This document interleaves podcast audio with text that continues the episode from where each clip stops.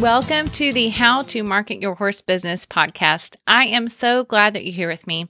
In case we're new friends, as you've likely guessed by now, my name is Denise Alvarez, and I am the host of the How to Market Your Horse Business podcast. And through my business, Storm Lily Marketing, I get the privilege of helping horse business owners like you create and implement an effective website marketing strategy. My goal is to help you to build a sustainable business so that you can be out in the barn doing more of what you love to do. And here's the thing. I know not everybody loves marketing and you might even listen to this podcast thinking it's a have to, not a get to. And that's why I love to give you some strategies step by step and basic how to's that'll help you not only see what's possible for your business, but I also guide you through that process so that you can make it happen. Now, the other day, I saw a post from a business who had the unthinkable happen to them. They had a huge social media following that they had worked really hard to build up, and they'd used that to connect with their customers, both current and potential. And I know you get that. But here's the thing out of nowhere, their account on Instagram was hacked, stolen, and deactivated. They literally had no way to get it back. Can you imagine that? Such a bummer, right? They were left starting over from scratch and they completely lost all contact with those followers that they had relied on to help keep their business going. Now, my friends, if that is not enough of a motivator for you to consider getting started with email marketing, then I am not sure what else is going to do it for you. Now, I've said it before on this podcast, and you will continue to hear me say it. I think social media is great. It's a really good marketing tool, and you should use it. And we've talked about some ways that you can use it well here on the podcast. But remember, we've also talked about how you don't own your social media account. And just like what happened with this business, you can lose access to it. And that means you lose access to your audience that was right there with you on social media unless you have email marketing, of course. Now, not to mention, there are more and more people that you're going to meet who are not on social media these days. It's not every single person, even though it's huge. So, what is a horse business owner to do in that situation? Well, like I said, you know, I'm a big believer in strategic email marketing to build relationships and drive sales for your horse business. Now, I know that if you've been friends with me for a while on this podcast, hopefully you've started to think that if you don't already do email marketing, then it could work for your business. But maybe you're not sure how to make it work, and you may even be a little bit intimidated by it. Or maybe you do it, but you don't know that you do it the best way or to the best of your ability because you're just not really sure what's best. Well, that is why I'm dedicating two episodes of this podcast to share with you some practical tips and strategies that are going to help make email marketing doable for your horse business. Now, here's the thing it really does work, and I really do believe it, and I've seen it. I've shared some of that with you here on the podcast. My client, Lindsay Hayes Kofel with Hayes Kofel Performance Horses, tells me regularly how grateful she is to have an email list, and she has only been working on that for a year now. And when I asked her, what has email marketing really done for you? She told me it gives her freedom. She doesn't feel as much pressure to perform or sell on social media because she has an email list. So she can use social media as a means to really just connect and be social with her audience. It also gives her instant connection and access to the people that have said, Hey, I really do like what you're doing. I want to hear from you more. I want to hear when you have openings. I want to hear about your clinics, all of those things. She has instant access to them. And yes, her email list has actually helped to give her additional income. As I shared with you before, she has an online tack shop, and almost every time she sends an email, even if she doesn't mention that they have something going on in their online tack shop, she ends up having some income from those emails. Just those gentle reminders to people that, hey, I'm here. And you, my friends, can have that too, no matter the size of your business or what niche of the equine industry you are serving. Now, I want to remind you before I jump into the rest of this podcast that I will have a summary of today's episode for you on the show notes over at stormlily.com slash 20 for episode number 20. Because I'm going to share with you some, like I said, very specific email marketing tips that you can use that are going to make email marketing doable for you. We're going to go over numbers one through four today. And then next week, you will hear the rest of those. So you'll get that summary on the show notes at stormlily.com slash 20. But let's go ahead and jump in. Okay, your very first tip is to use an email service provider.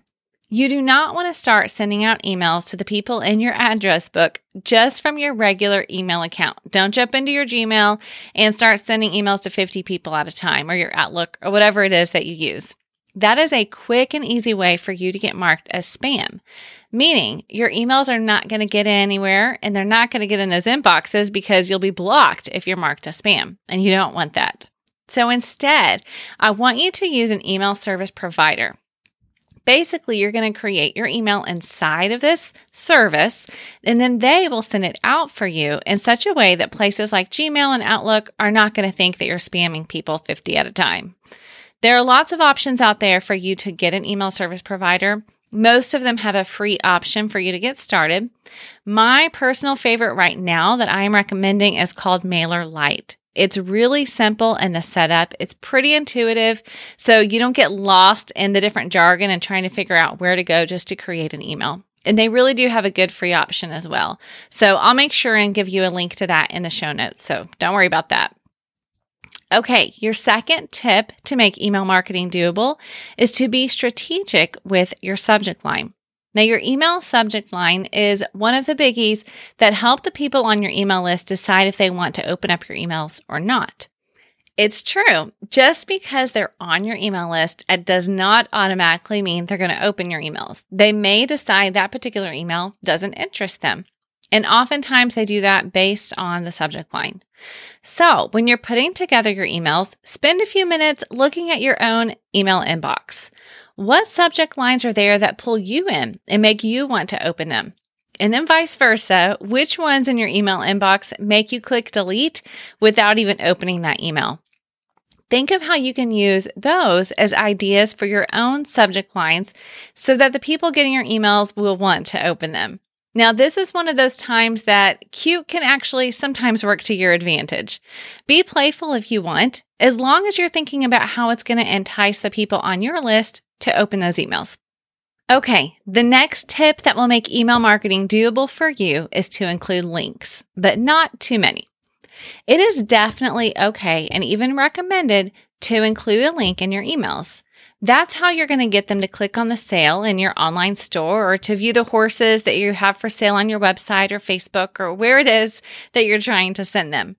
But what I want you to remember is that the more options that you give someone, the less likely they are to take action. So when it comes to your emails, think strategically about the links that you choose to provide any calls to action that you are giving them, you want to really consider. Now, remember, a call to action just means an action that you are asking them to take. So, if you're asking them to check out your online sale and to connect with you on Facebook and to connect with you on Instagram and to look at your newest awards or achievements or winnings at the show, just be aware that most people are only going to click on one of those things. And if you're okay with that, then go for it, include what you want.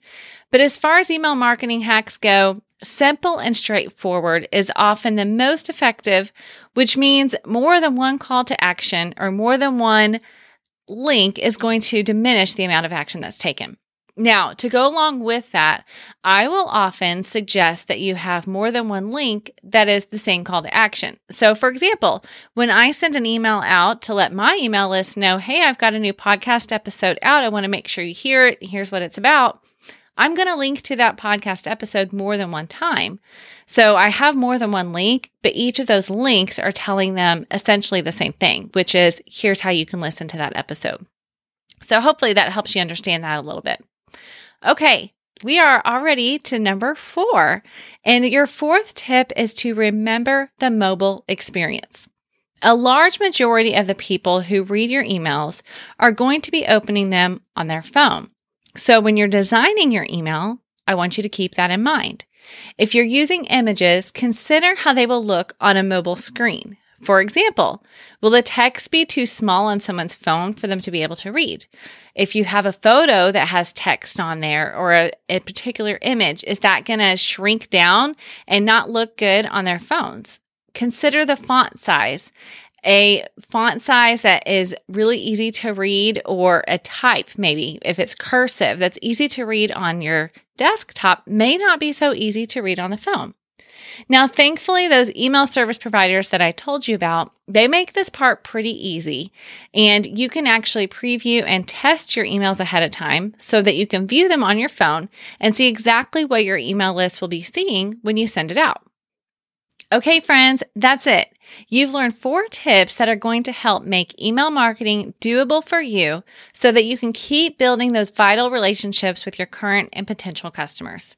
Now, while these things truly are doable, I know that some of them may be more than what you're used to. But remember, you didn't get to where you are in your business right now by not putting in some work, right? And just like anything that has a reward, you're going to have to put a little bit of effort into your email marketing to see the return. But I have good news. You don't have to do it alone. That's why I'm hosting a new five day equestrian marketing challenge, and you are invited to join in. It's totally free. And if you've ever thought, I don't have time for marketing, then this challenge is for you. Because in just five days, we're going to put together your online marketing plan. And I'm telling you, having a plan or a strategy in place is half the battle, right? I want you to think this as a colt starting clinic for your business. So that means you have things that you're actually going to get out of this time. At the end of the week, you're going to know the audience that you're targeting. You're going to know how to connect with them using social media. You're going to know how to use your website to help build your business. And you're going to learn how to build your email list with a stellar freebie. Now, with all of this complete, you can be confident that when you put your time into marketing, you're going to be putting it into the things that are going to actually get you the biggest return. Now, the challenge is going to be March 1st through 5th. And during the challenge, I'll be sharing some really powerful video lessons each day. So you will want to sign up so that you are sure to get into that Facebook group and then get those email notifications as well. And I'll also have a fun worksheet for you each day to help you apply what you're learning. So head over to stormlily.com slash challenge and get signed up for the five day equestrian marketing challenge today. Now, remember, you can find a summary of today's episode over on the podcast show notes at stormlily.com slash 20 for episode number 20. And of course, I'll have a link there to that marketing challenge for you as well. And then also to MailerLite, as I promised. Now, here's the thing about that challenge. If you're not on Facebook, I want you to know that you can still join in. You may not get to watch those live daily videos, but you're going to get the emails with the worksheet of the day, which will help you to take action on the principles that I'm teaching. So please do not let it stop you from joining if you happen to not be on Facebook. Now, as always, if you have any questions about what we've talked about on the podcast, or there's some specific questions you'd like me to answer on the podcast later on, then I'd love to hear from you. You can go over to stormlily.com or stormlilymarketing.com. Either one will get you there. And there's a contact form there, and you can reach out. And then, of course, if you are not subscribed to the podcast, please do, because that is how you'll be notified when a new episode is available. So, whether you listen on Apple Podcast or Spotify, or any of the other great choices out there, be sure and subscribe so you can know about that. And then, yes, please do get on my email list. You will be the first to know about new podcast episodes each week. It's a super quick note, tells you what's going on, what we're talking about, and it makes it easy for you to jump over and listen. So, again, thank you so much for joining me here on the How to Market Your Horse Business podcast. I'm so glad we're friends. I love connecting with you each week and sharing some practical, actionable, doable tips and strategies for marketing your horse business. So until next time, have a wonderful day.